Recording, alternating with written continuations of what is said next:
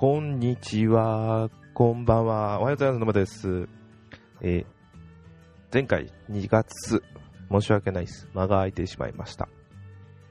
なんでやんなかったか、単純にだらけてただけです。はい。えー、あっという間に新年度ですね、4月。ということなので、えー、ちょっと説明します。前回もちょっと確か前回、前々回、えーポッドキャストについて、このポッドキャストについてちょっと説明しましたが、もう一度させていただきます。えーこのポッドキャストには、ガジェットについて私がダラダラと話させていただくポッドキャストです。えーガジェットについても、ついては、と、と、ガジェットと言いましても、主にデジタルガジェットの方面にやらせていただきます。デジタルガジェットも多岐にわたりまして、えーゲーム、パソコン、えー Windows、Mac、どちらもですね、えっ、と、家電、家電、で、ちょっと違うかもしれませんが、車なんです。あと、ガジェット以外にも、コンテンツ系のやつですね。映画やテレビ、音楽など、エンターテインメントの方もお話できたらなと思います。なかなか身のない話でダラダラと話してしまう部分もあるかと思いますが、お付き合いいただければと思います。よろしくお願いいたします。ということでですね、えー、最初の方なんですけど、えーやっと桜も満開になって、えー、というかもう散ってますね。今日は。今日明日でも終わりじゃないですか、桜。でも長かったですね。満開になったかと思っても結構今回は、あ、じゃあね、開花してから満開まで満開になったなと思ったらまたそこから持つも、なも結構長かったですよね。3週間ぐらいあったんじゃないですか。だから先週も満開で見れた気がして、また今週の土日も満開って言ったら嘘ですけど、葉桜ですけど、あ、東京ですね。えー葉桜ですけど、まだまだ桜が見れるというのもすごいなと思います。初めてとは言いませんが、自分の記憶ではあんまりないですね、こういう時は。寒いと思って、あったかいと思って、寒いと思ってをずっと繰り返してですね。やっと今日ぐらいからあったかいんじゃないのって。今日ちょっと、えっ、と、ロンティーに上ちょっと羽織って感じで外出たら、暑かったですからね。だから、ああ、暑いわと思って。あまりそんなに着なくてもいいんだっていうのを思いました。明日もそんな感じになるみたいですね。今日はちょっと、えー用があって夕方頃整体に行ったんですが、用っていうか、整体に行ったような、うん、ちょっと首の方が痛いなと思って。明日は特に用がないんで、もうちょっと外の方遠出してみようかなと思います。遠出？お散歩がてら、どっか別の方行ってみようかなと思います。うん、で、そんなんで、今日明日と暖かいのかな。はい。うーん。ということでガジェットですね。まあガジェットといってもガジェットじゃなくて、えーゲームの方の話をさせていただきます。ガジェットか。うんと前回だったと思うんですが、バイオハザードの話をしたと思います。前々回だ、1月。買う、買わない、買う、買わないという話をしてましたが、買いました。やりました。クリアしました。面白かったです。以上ですね。はい。うん、よくできてるなと思いました。あのー、まあ、ネタバレはしないんでいいんですけど、あの、単体のゲーム、バイオハザードうんぬんとか置いといて単体のゲームとしても非常に面白いなと思いました。徐々に徐々に自分が強くなっていく感も含めまして、なんだああいう風とかっても、ストーリーに関してもなんですけど、空気って言うんですかああいうのは。あの空気感。何がこの先に、本当初代のバイオハザードを思い出させていただきます。この先に何があるんだ？この先はどうなってるんだ？その一個一個のドアを開ける。えっ、と、通路の曲がり角の先行く。非常に怖いですね。うん。ただ、ば1よりは難しくないと思ったんですけどね、クリアして。気のせいですかね。うん。だけど、その4からガラッと変わったゲームに比べたら1に戻ってます。でも1ほど戻ってなくて、4、5、6ほども、あそこまでバンバン銃撃つゲームではないですけど、1よりですけど、あんなに弾数が足りなくなることはないんじゃないと思いました。あくまでこれはノーマルの、レベルがノーマルのやつですけどね。うん。ただ、このゲームの本領を発揮するのは VR ですね。私、プレイステーション VR を持っているので、やらせていただきました。すごいですね。ええあの、あ、そう、ざっくりとした物語としては、最初の方だけですが、と、3年前に行方不明になった妻から連絡が来て、手紙が来て、手紙かな？来て、ここにいるから助けに来てというので、助けに行くという主人公が。もうそこですね。で、そこの家がよくテレビでやっている変な家族がいる家だっていうね。テレビやでですんで、はい。で、実際見てみて、VR でやるという部分ですが、全く同じ映像なんですよ。なんですけど、VR でやると一気に変わります。もうこれはもういくらでもいろんなサイトで言われてることだと思うので、あのー、とは思うんですが、こんなに変わるんだなって思いました。えっ、ー、と、まず、やっぱりその場にいる感が半端ないので、あのおじさん おじさんに追っかけられるシーンなんてもう半端なく怖くなります。通路の角から普通のゲームも、えーと、VR でない場合はもうほぼ体を出さなきゃ見えないものを覗き込むという動作ができるという凄さ意外にこれがすごくてそのせいで怖さがすごい増すんですよこんなことができるんだって思うのでそこがすごい怖くて覗き込んでみて、あ、こうなってるんだっていうのが、来た来た来たってガッてかけ隠れたりとか、あとは隙間から覗く。これもびっくりしました。そういう行為をする自分が、おばさんから逃げるシーンで、隙間から木と木の間からおばさんが来てるのをドキドキしながら覗いて待つ。逃げるという部分があって、これも驚きました。自分がその世界にいるというまで言うと大げさですが、ただ、ハマってるっていう感がものすごいありますね。はい。なんかあったかな。あ、意外に、あれは酔わないような配慮がすごいちゃんとできてるんですね。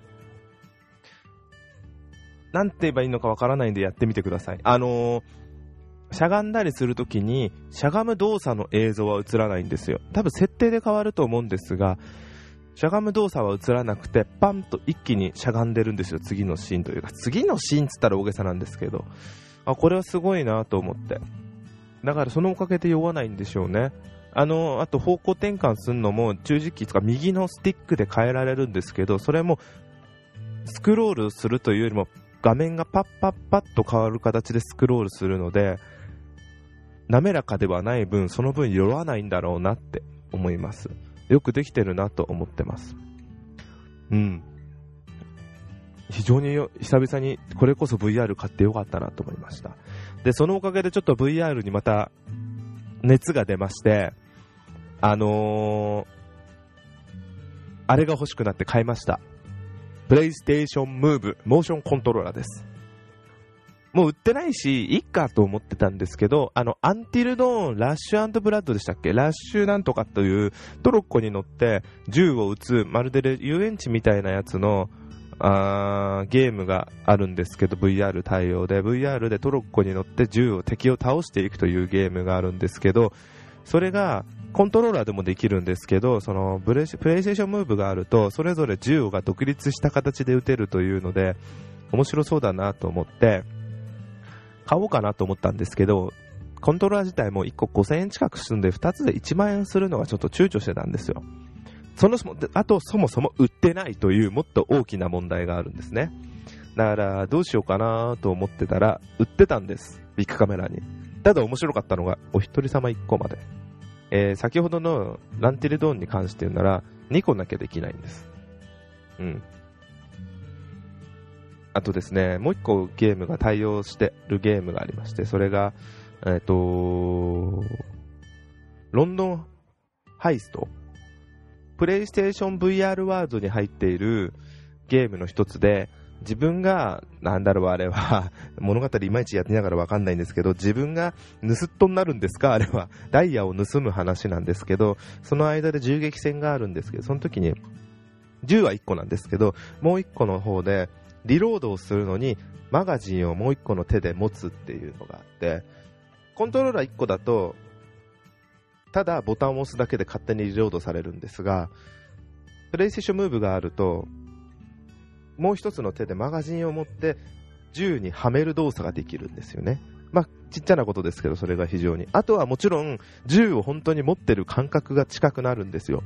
棒でやる、撃つっていうので、コントローラーと違って。コントローラーどうしてもコントローラーを向けるっていうのが強いんで。で、まあ、そういう話もあって、2個なきゃできないのに、1個だったんですよ。まあ、しょうがないから、だからといって買わないって言ってもしょうがないんで買ったんですけど、ただ、やれるゲームなんていうのがなかったので、悔しくて、あのー、次の日もビッグカメラ、違うビッグカメラ探しに行っちゃいました。まあ、案外あったんですけど、すぐ。で、購入してやりました。あのー、コントローラーでも十分面白いです。あコントローラーでも十分楽しめます。さっきのアンティルドーンも、ーロンドハイストも。それでも十分いいです。ただ、もちろんあった方がゲーム性は増して非常に面白くなります。だから、なくて、そこは自分の金額との相談になるんだろうなと思います。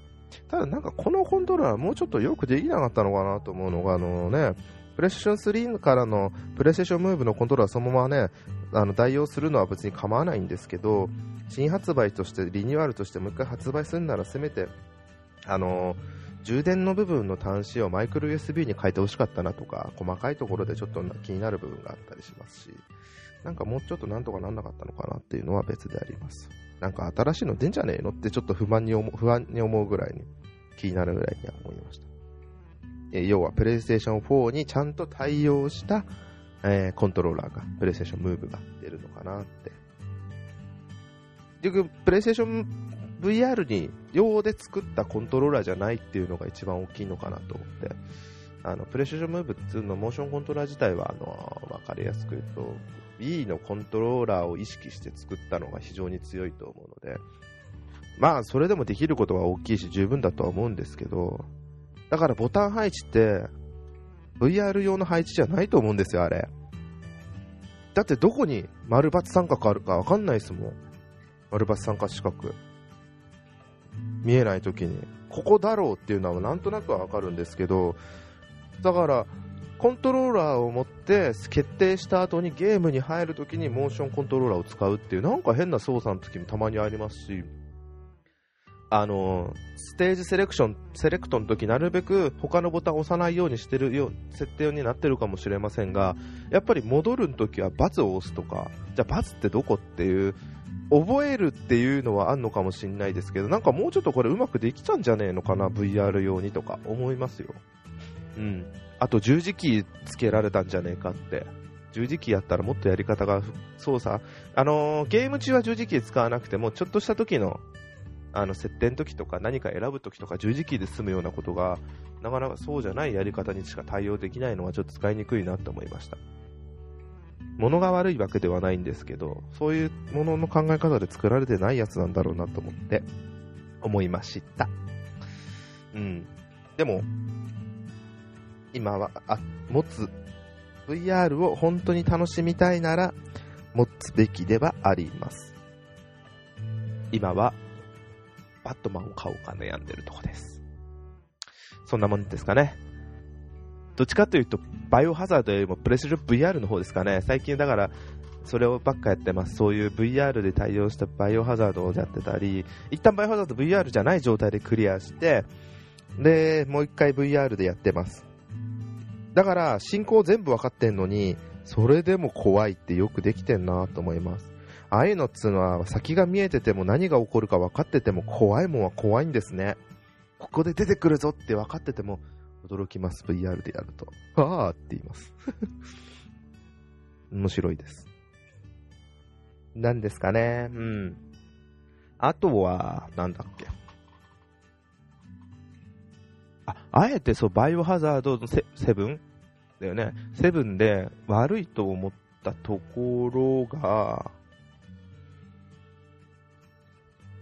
物語？だから、説明俺はネタバレしたくないんで、ここそれだけにしておくんですけど、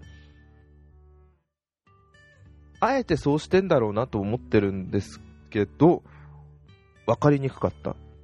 いいって言ってた人がいて、ちょっと期待してしまったんですけど、あの、話の流れ自体はいいんですけど、ちょっと疑問点が多すぎるなって思って。まあ、いいやって思いながら。ゲーム性、ストーリーだけじゃないもんなって。だから、え、これどうなっちゃうの？これああなの？みたいな単純に。その辺の分かりにくい、俺、自分が理解できてないのかなって、後でネットで見ても、やっぱそうだよね？みたいな。みんな分かんないんだよね？そこら辺の部分そうだよね？みたいな。もうちょっと今濁しながら言ってますんで、分かりにくい話し方してますけど、だと思いました。はい。えー、そんなんですかね？バイオハザードだけで今日は終わらせてみます。久々だったんですけど、面白いですね。たまに話すと。あと、うん、ラジオのばっか最近聞いてて、あの、大好きな赤い玉と、赤い玉玉結びの赤井さんが、嬉しいことで産休に入ってしまった。あ、しまったじゃない。産休にお入りになられたということで、あの、あ玉結びの方は今リニューアルというか人が全部変わって、あの、金曜日以外パーソナリティがそれぞれ、あの、相方の方は一緒で、もう一人の方はそれぞれ曜日ごとに人が変わるという、ちょっと、っていうことなので、玉結びに関しては毎日毎日人が変わるという、ちょっと面白いなと思う状況になってます。うん。まあ、赤井さんに関してはね、本当あの年齢で年進して、妊娠するというのは大変なことなんだろうなと思いながらも、ちょっと自分の方のいろいろな事情がありまして、すごい救われる部分もあります。本当頑張っていただきたいなと思いながら、まあ、これはファンとしてのわがままですけど、また戻っていただきた、戻ってくれればいいな。でも、なんかラジオ自体のその作りとしても戻ってこれるような作りでやってんのかなって勝手に思ってます。あのー、赤井さんがまたラジオに戻ってこれるんだろうなっていう風なやり方で構成してんのかなって勝手に思ってます。ま、そんなんで、あとは、うん。そんなんですね。はい。あー。まあいいや、話したいこといっぱい出てきましたね。まあでもいいです。一旦ここで終わりにします。えー今回はありがとうございました。ごお聞きになりまして。またの機会で、えーちゃんと更新できるように頑張ります。えーもちろん目標は週1です。